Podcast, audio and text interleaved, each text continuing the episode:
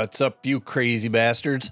Welcome to another week of E Crime Bites. This is where I research the court paperwork and roast the criminal so you don't have to. All right, so this week we have season three, episode seven. This is $4 million. 4 million in fake Xanax. Okay, so if you were with me on the last episode, you're probably like, oh my God, where, what about TrickBot? You said you were going to talk about TrickBot. I had every intention of talking about the TrickBot case. I was all, I had all the links and everything already. I went and pulled the data and it said sealed. And I was like, oh, okay, well, hopefully it's just this one document that's sealed. And I went to the next document, pulled it, sealed. And then it just kept doing that through every single document I tried to pull in this case. And I was just so distraught. I felt so bad because I really wanted to bring you a very technical one. But luckily, at the exact same time, we had a listener that said, Hey, could you look at this case? And I started looking at it and it fit perfectly. So I was like, I'm happy to do this case. So I just want to say up front if you know of a case like this that I'm going to bring you today, feel free to bounce it my way. Now, being, that being said, there's a few limitations. If I can't get to the court paperwork, then I won't talk about the case. So we have to make sure that there's court paperwork so I can pull it and that way I can use the firsthand source of what's going on with the case and not rely on news sources. I really like to bring you the firsthand knowledge in these cases, and that comes through the court documentation. Now, that being said, if it's a federal case, a U.S. federal case, the system is really, really simple to pull do- court documentation from there. So, if you know that it's a federal case, definitely bring it to my attention because I know of a way I can pull all documentation from there. So this particular case was a federal case, so I could pull all the documentation, and that's how I'm able to bring you the story today. So with that, I'm just inviting you to submit your cases just like this one, and hopefully I'll be able to cover it. Okay, so with that invite out of the way, let me go ahead and just get right into this case. So the criminal here, his name is Stephan Caamano. C A A M A N O. Okay. And the crime we're going to be talking about, I told you up front, it was Xanax. So it's counterfeit drug trafficking. And you might immediately say, what does that have to do with electronic crime? Well, the technology here, dark web markets. So this is how he sold his drugs. So it's definitely an electronic crime that we can talk about, right? The, personally, me, I like looking at these other type of cases that maybe electronic crime isn't on the forefront because you get to learn um, much more than about just computers, right? I mean, you get to learn here. You're going to learn about pill presses and things like that that you might not think you would learn on normal electronic crime um, podcast. So that's the technology. Then our victims, we have unsuspecting drug users, and this is because the Xanax is um, counterfeit here. But we also have Pfizer because they make Xanax, and then there's a bunch of counterfeit Xanax uh, up to the tune of about uh, $4 million. So I think by anybody's measure, somebody lost money when you're talking about $4 million. And in this case, Pfizer would be the direct victim of losing money in this case. Okay, so with all that out of the way, let's go ahead and jump into this case. Act one, meet Stephan Caamano. Okay, and I'm just gonna we're gonna jump right in. In December of 2017, okay, there's this investigation, and it starts. And immediately when I see that investigation starts, I start thinking, how did they know to start an investigation? I have the answer for you in this case. Customs and Border Patrol protection agents, okay, they watch things like mail coming into the US and do scans on it for like drugs and Cuban cigars and stuff like that. Well, they found some stuff in the mail and they let the DEA know that there are several items in transit to this individual named Stephan Caamano. That's the person I just told you about. Okay, so one of the things was a turbine wheel box pill press machine. Okay, so I got a picture of um, well, I've had Stephan there for a bit, but now I have a picture of th- these pill presses because at first I was like a turbine box pill press. I'm like, what the fuck is this thing? You know, me as a computer guy, I don't know anything about making pills, so I had to do a little bit of research into this. And here's an image of where I when I went, how do you buy a pill press? It took me to this Made in China website, literally called Made in China. And here's all the different models of pill presses that you can buy from them.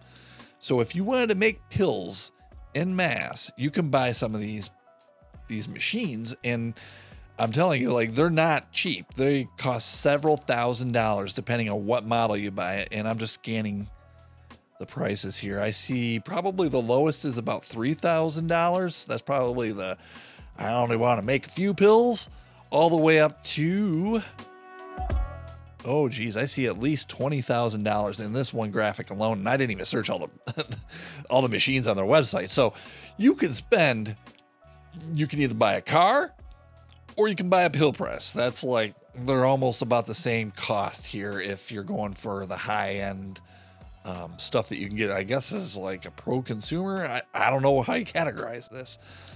So why would somebody want a pill press? Okay a pill press basically takes powdered form of whatever drug it is, and I say drug loosely here. This could be legal or illegal, but basically a powdered form of some kind of drug, and it makes it into a solid pill. Okay, so I'm gonna put some pictures of Xanax on your screen. Okay, the Xanax we're gonna be talking about in this episode, I'm putting on your screen. Um, I found a couple pictures out there. One on the left hand side there shows you kind of a little bit resolution of how the two looks on here. And I think the two means two milligrams. Okay, they didn't specify in the court paperwork, and I didn't find it readily, but usually that's what it means on pills when you have a number. It's whatever milligram dosage that it is. Now, you can also see the name Xanax on there. And then I got another image for you kind of blown up and how you might see it with the two sideways. It might look kind of weird unless you tip it. I just wanted to show you another vantage point of it. This, these, this is the shape of pills we're going to be talking about throughout this episode. So when I talk about the pills that he's making in these presses, this is what you can imagine is popping out the other side of these machines that I just showed you by the individual that I showed you even previous to that image. Okay, like I said, Customs Border Patrol, they they know some shit's going through the mail, okay?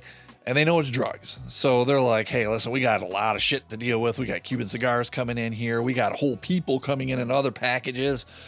DEA, we need you to get involved. And so they give the DEA this information about this this pill press that's going through the mail to this and, and they trace it to this individual named Stephan Caamano.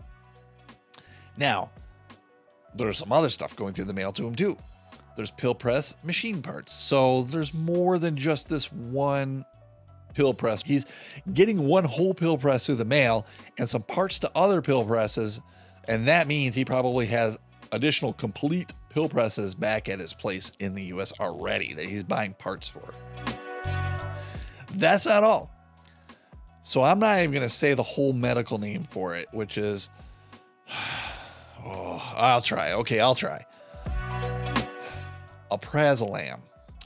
Sorry, doctors, if I if I murdered that, or you know, um, what am I thinking of? Pharmacy workers. If I murdered that name, I am so so sorry. Pharmacists, you can correct me all you want. I know I murder these things. I'm going to be calling it Xanax throughout here because that's what Pfizer calls it and what they make. And Xanax is just a lot easier. And when I do the voice to text closed caption for everybody, uh, especially for those that are hard of hearing, Xanax is a lot easier for the computer to uh, compute when it comes out of my mouth. So I'm going to keep saying it that way. So at the end of the day, you you add all that up. You add um, well, I, did, I didn't finish. That Xanax also going through the mail. So the medicine itself is also going through the mail with to the destination where these pill presses are. So you can imagine you start putting two two together. You're like, ah, some hanky shit's going on with Stephan Caamano, and this is what starts the whole investigation. So these shipments that the Customs and Border Patrol had highlighted to the DEA, they figured out they're going to Champaign, Illinois, and out in California. Okay, so that was late 2017 that I was talking about.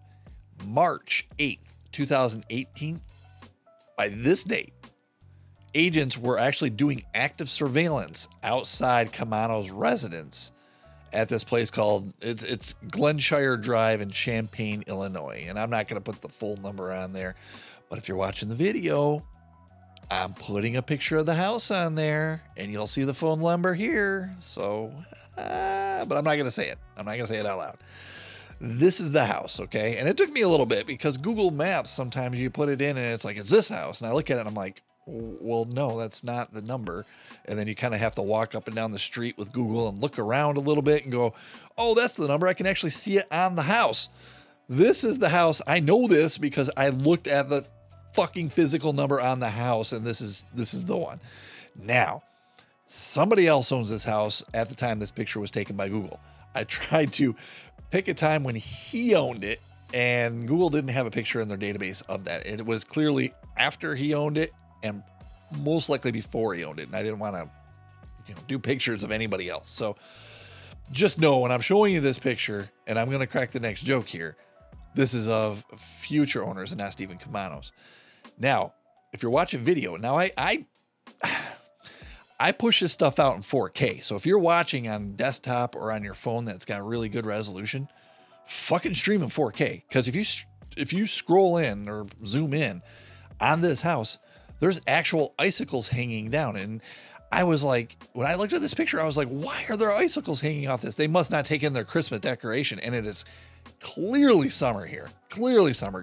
Grass is growing. In fact, I think it says August 2023 on Google's picture up there. So, you know, these, I don't know if they're so fucking hardcore with their Christmas decorations that they're just like, we're going to leave these sons of bitches up all year round and don't look outside because they're going to be twinkling in the middle of August, or they're just kind of like me and my wife and we just kind of leave things outside way longer than we should. Who knows?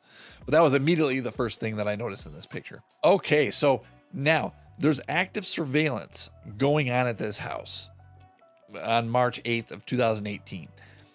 They notice at 10 a.m. in the morning, Caamano leaves his residence and he leaves in a 2017 blue Toyota RAV4. Now it's 2018, so this car is only a year old back then, so probably look pretty new and sweet back then. So when I'm telling you this now in 2024 or maybe future years if you back up and watch this, it was a pretty sweet car then. You know, 2017 sounds like eh, now in 2024, but back then, pretty sweet.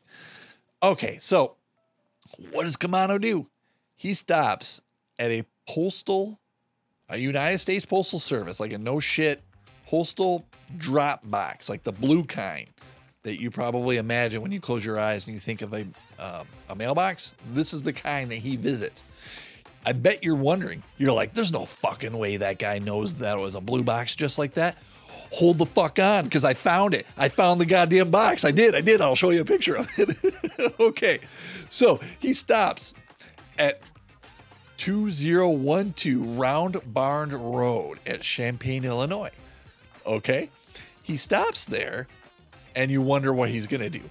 And immediately I'm getting into this story and I'm, I'm, I'm just like, I got to imagine this, right? So I get on Google and I pull up Google Maps. And then Google Maps is like, oh, it's like the shopping center. Okay. So, first of all, I got to say, who has two thumbs up and found this mailbox for you? This son of a bitch. And if you disagree with that statement, you got to go back and listen to season one, episode nine, the rebate kingpin. All right. So in in this research, I found this shopping center, and it's at you know, if you've been to Google, it's just that dot right in the fucking middle of that picture there. And I was like, all right, I'm, I'm going to find this mailbox for my listeners. So I click on it. And the next thing it shows me is this like it's a very nondescript strip mall shopping center and it's got a secretary of state which is oh we used to have these when i was young but um, a lot of times now they're called dmvs department of motor vehicles secretary of state same thing, it's just named differently in other states that I've lived in. So you can imagine the government, they work there, right? I mean, this is a traditional strip mall. there's this good vibes place there, which is like this car stereo uh, store an installation place, and there's this eyewear place right next to it. And I'm not going to show you all the pictures. You could turn to the right in this picture and look all the way down the street, and there's a bunch of other strip malls. Some of them are closed. But the important thing was, I'm like, where the fuck is this this mailbox? And I'm looking at the Secretary of State, right? Because you would think if you want to go get it, drop some mail off at this address, which is where Stephan Caamano was, you would go to the Secretary of State because that's a government building. No, Here's another picture. If you turn all the way around backwards, that's the mailbox. So this mailbox, this is where Stephan Caamano stopped. He stopped right here, right after he left his house, and investigators are watching him. And what do you think he does at this mailbox that I spent all that time finding for you? He takes some manila envelopes out of his car, I guess, and maybe out of his pocket. I don't know and just kind of looks around and drops them in the mailbox and takes off. So now agents, they're probably like, oh, fuck, all right. Well, Caamano took off, but he obviously put something in the mailbox. So we got to we got to figure out what the fuck it was he dropped. Okay, so there's this mm, like agent process behind the scene where they get a hold of postal and postal comes out and unlocks the box for them and all that kind of stuff. And they look in there and they go, the only thing in here that fits what we saw was 33 yellow manila envelopes. And these are the, the traditional office, you know, note sized, full size letter uh, mailing envelopes, the yellow ones that you have seen. And so the agents look at them and they're like, I wonder who the fuck these are going to and who they're from. And they first looked at who they're from, and all of them are addressed from Colin H. Taylor. This name, my friends, this is used several times, so keep this name in mind. Colin Taylor. That's going to pop up a few times. They also looked at the shipping label, which was generated online through a shipping company called EasyPost. Okay, and I, when you go to this place and you set up an account and you start shipping packages through them, you have an account number. And when they looked at the account number across all these manila envelopes, ends up being the same account number. I'll say it once for you, and then later on, I'm just going to keep saying EasyPost. It's C26321. But later on, I'm just going to say the EasyPost account number, okay? Again, numbers don't really matter in these cases. We want to figure out what the hell he did. So, now, agents, they observed that one of the 33 packages was addressed to an individual in St. Louis, Missouri. So law enforcement later obtained consent from the individual that this was addressed to to open that package. Hold that thought for a second because I have a thought on that. So they open it up, they get consent from the recipient, and they open it up, and it's a clear plastic vacuum sealed bag, okay? And it has these white elongated pills. Remember the pills I showed you earlier with the two and the Xanax? They're long, just like these. And they're marked Xanax and the number two, just like I showed you in the pictures. So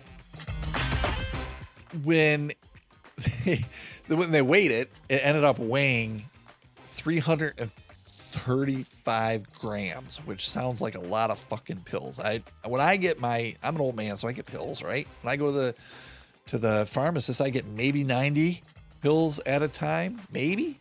Well, I guess 90 day supply, so at worst, what times three? So 270 pills tops. I bet you it does not weigh 335 grams when you weigh one of those 90 day supplies of three pills each. I, I can't imagine it even gets close. So the recipient, there's fucking drugs in there, right? So the government's not going to be like, uh, here's your drugs. They they keep it. They seize this package from them. And then for a moment, I was like, why did the recipient give consent to open it? right?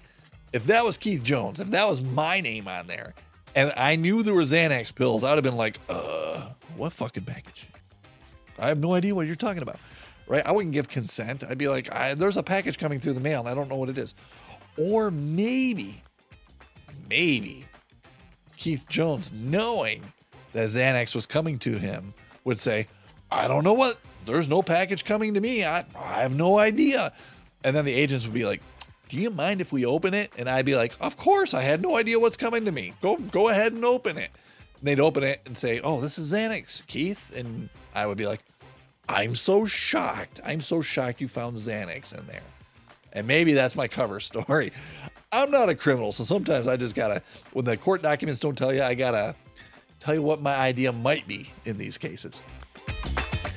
Okay, so like I said, Xanax pills in there, definite Xanax pills in there. This was not an isolated incident, okay? I'm going to give you the details on the first one, and I'm not going to give you all the details every time there's an incident. That was the detailed explanation.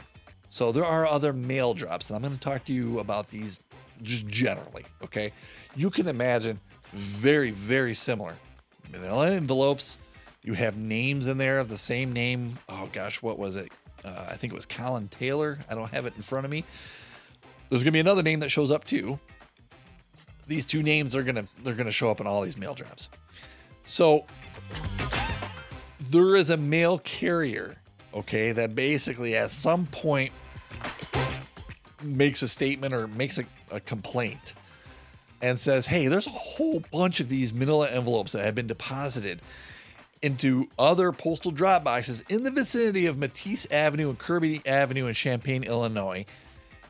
Now, this is the part I had to highlight because this is the part where I sat back in my chair, okay? Just hold on for a second. this blew my mind.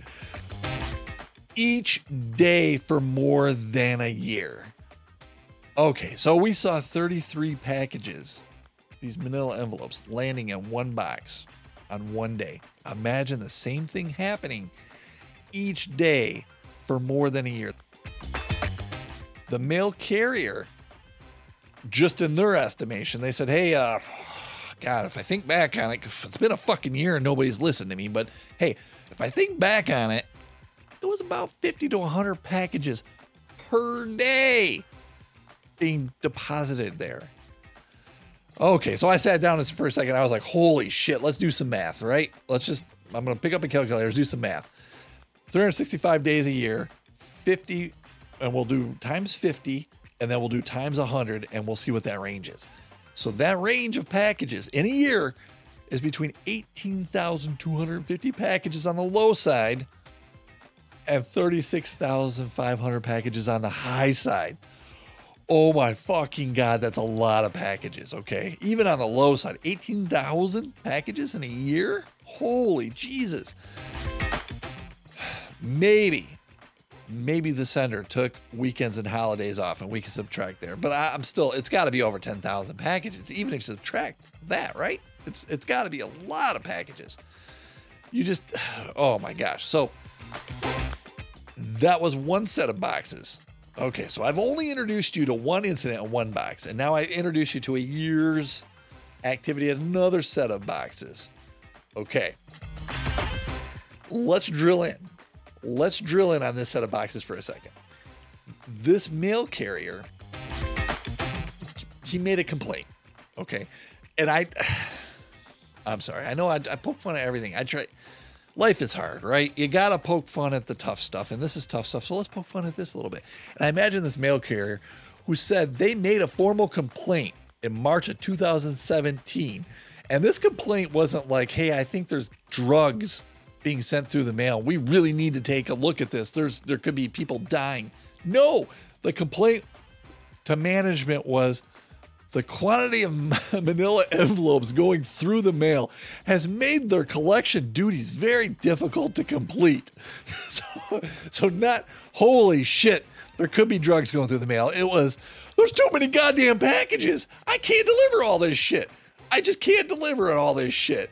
And so immediately my mind went, fucking Newman on Seinfeld. So immediately, I'm sorry. If you're the postal person here and you're listening to this, I'm so sorry.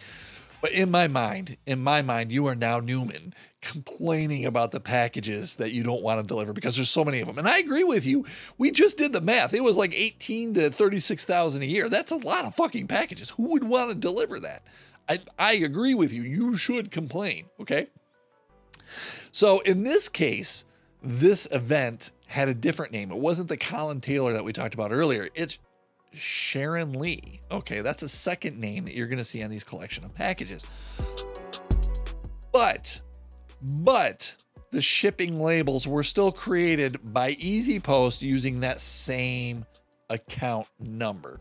Okay, that account number becomes a common theme throughout this whole crime. Okay, so it doesn't really matter what else he does, like change his name to Sharon Lee. He's like, oh, make it a girl. Nobody will catch me now. Well, that he uses the same fucking account number everywhere in this crime. So all the cops have to do is go, uh, well, it doesn't matter that the name is Sharon Lee. It's paid for by the same account, which eventually we will see is tied to Stephan Caamano. Okay. All right. So, one more tidbit, right? So, Newman's complaining at this point is like, there's too many goddamn, I can't, there's too much to deliver. And then he says, not only can I not deliver it, there's a fictitious person as the sender here. So, we're going to need that shit all corrected if you want me to deliver it. So, he went to the point, or at least the Postal Service went to the point of figuring out this was not a legit place sending tons of manila envelopes. This is a fictitious place sending tons of manila en- envelopes. And I don't know if I was on the route at this point, I would go, oh shit, what's in here? Probably drugs or, you know, something bad, right? Right? So we're going to fast forward to another event. So we're going to leave those two events in the dust and we're going to talk about another shipment this is February 21st of 2018. And this is what I'm calling the return sender dilemma. And this is when you put a realistic person on your package as the person that sent something, but the person on the other end either doesn't receive it because the mail fucked up or because they go, there might be drugs in here and or maybe they changed their mind they knew there was drugs in there and they're like oh, i don't want them because they were scared or maybe it's legit a person going, Why did I get sent this? And it wasn't them, and they send it back. Well, it's got to go back to the original spot, right? And if you fake the person on that package as the sender, the real package is going to go back to that person that you put on there as the fake person. So when this happens, when you got you have tens of thousands of packages, you know at some point the mail person's going to look at that and go, "Is that a one or an L. We can't tell. And they will send it back to the originator going, you gotta, you gotta fix this shit, right? That's that's what the mail people do.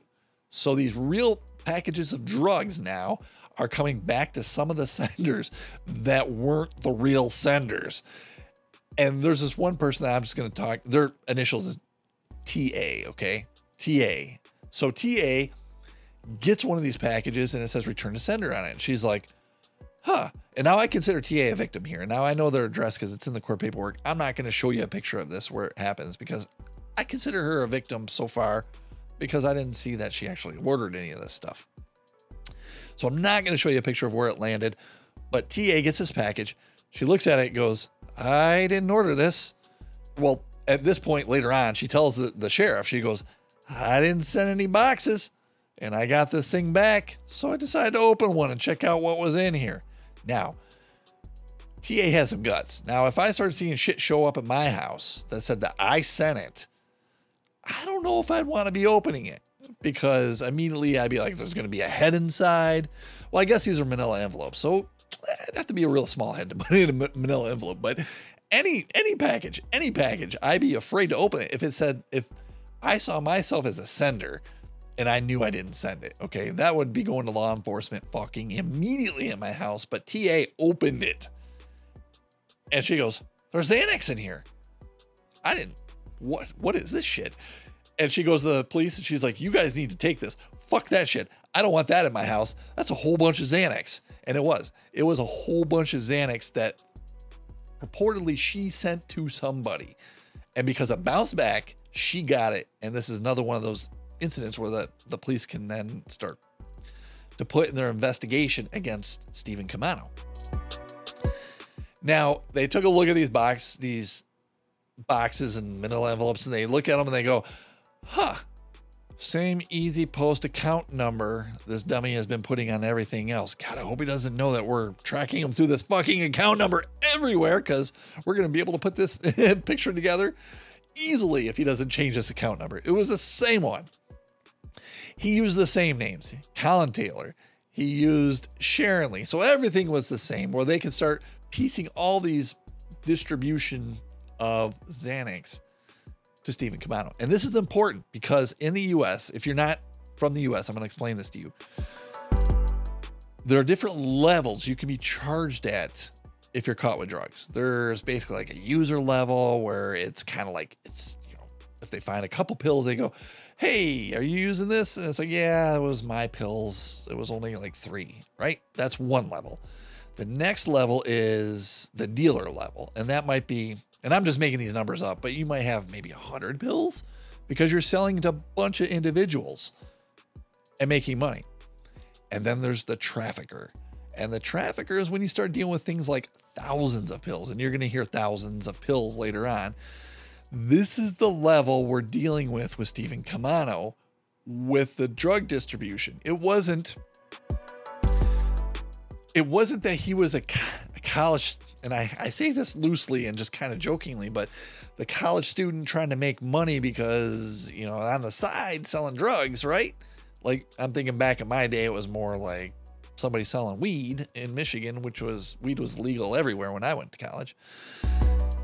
But I'm like, okay, m- maybe Stephan Caamano is that college student trying to sell drugs. No, he is selling thousands of pills. He is making his own pills. He is a trafficker. Okay, a trafficker. So from this point forward, think of this when I'm describing these events to you. And now, mind you, he's using all the same names, all the same account numbers. So law enforcement, they're just piecing all this stuff together. And right now, they're in a passive mode. Okay, they're in a passive mode where they're kind of getting the information that's going through the mail and piecing things together. Okay. But later on, they're going to be do- getting a little more hands on and they're going to be doing cl- controlled deliveries and stuff. And that's where I'm going with this.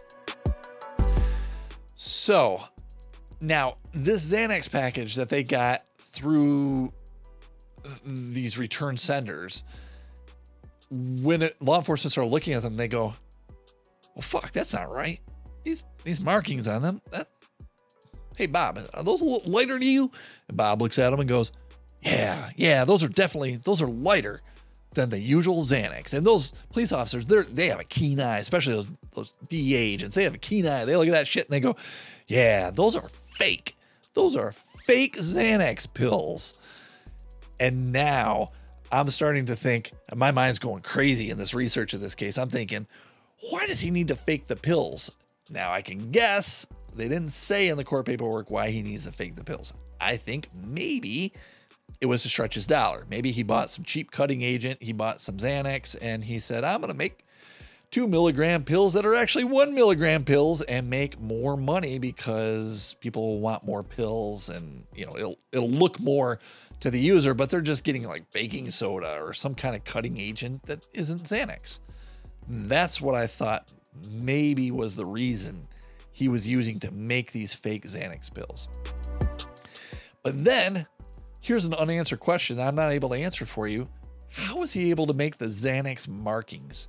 I imagine there's some kind of tooling you need with the word Xanax on it and the number two that you have to buy for your pill press to press it into the pills. How did he get that? I can't imagine you can buy that on the street like you can with that press that I showed you made in China earlier. So, all these things are things I think about when I do the research that you know you can think about. I don't have answers to them yet. So um, March 27th of 2018, they test these pills because it could be anything, right? I mean, nowadays, if you buy some white pill, it could be fentanyl. It could be all baking soda and then just a little bit of fentanyl.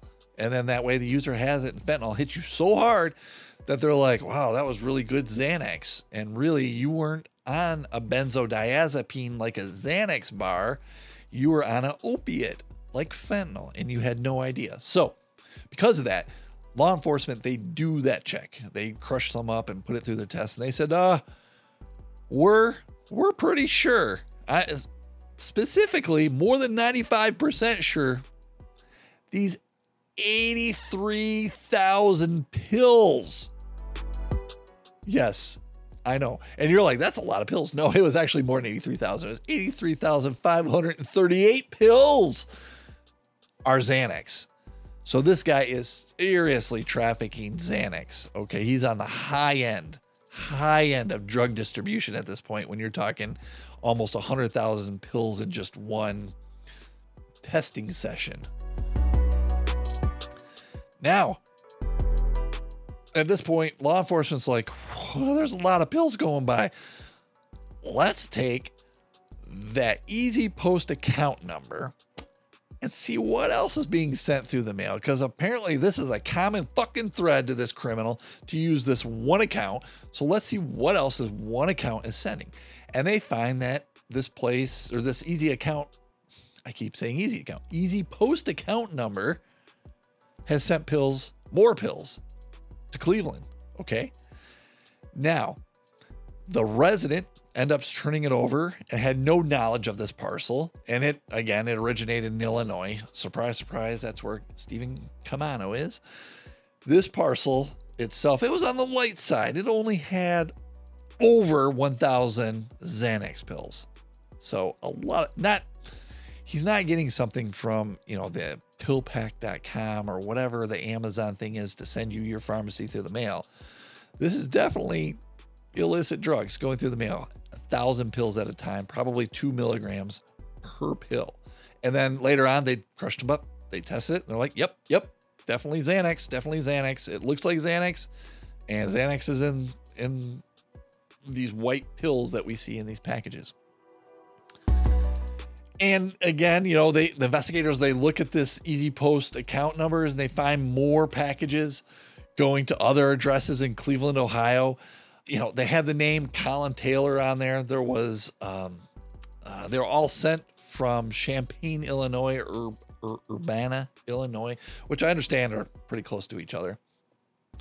But it is that account itself that investigators are starting to use to go, oh, well, there's a shipment of Xanax. There's a shipment of Xanax because they can just go to the EasyPost account. And if you're not familiar with it, you can actually go to the US mailing system and say, This is the address I own, and I want to see pictures of all my mail that I'm getting today. They've got systems in place to do that. And I can imagine an investigator somewhere sat down and said, Go through the pictures and find the account numbers uh, where EasyPost has sent this account, this account number that I keep talking about, this EasyPost account number. Show me all the labels where this EasyPost account number shows up. And I imagine there's some computerized process behind the scene where it's like, bing, and it's like these 40 packages. And they go, oh, okay, well, it's these 40 packages going to Cleveland, Ohio that we need to check for Xanax. That's the point where we're stopping in this case because we're going to put a pause here. We're this case is actually a little longer than I thought it was going to be, so we're going to do this in two acts, okay? That was act number one, okay? You got to meet Stephan Caamano. Act number two, which I'm going to release tomorrow, that's going to be act number two, the controlled delivery. This is where law enforcement gets their, you know, they, they, they go active in the investigation. They don't have to sit back and watch what's going through the mail anymore they're going to actually do a controlled delivery, which is going to lead to the whole big investigation that's going to lead to Stephan Caamano in the end. So, the whole second act, that's going to be whole law enforcement going to court and how he's punished and all that great stuff. So, hope you come back and join me tomorrow in Act Two, the controlled delivery. And before you leave, please remember like, subscribe, thumbs up, follow, whatever it is on your application that you're watching me on. I truly appreciate it. That just gets this video and audio in front of other people that will enjoy electronic true crime podcasts where the guy is not super serious. So, with that, I hope you come back tomorrow and I will enjoy finishing this case out in Act Two, the controlled delivery. All right, thanks. Bye.